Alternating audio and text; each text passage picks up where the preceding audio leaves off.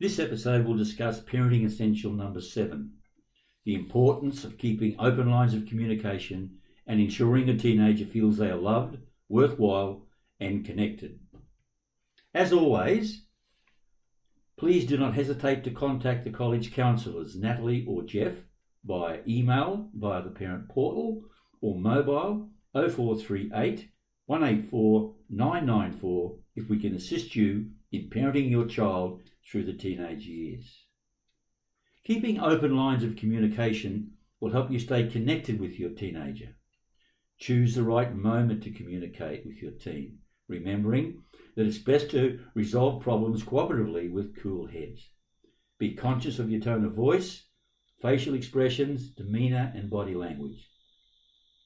Don't accuse, insult or talk down to your teen. When in conversation, give them your full attention. Speak only one or two sentences at a time and listen with interest and affection. Ask questions. Give your teen feedback on what you have heard and praise your teenager for their thoughts and ability to explain things. Maintain a sense of humour and hope. Laugh with but not at your teen and remain hopeful that, like many parents before you, you have survived parenting through the teenage years and have gone on to have a positive, mature relationship with their teenager as an adult.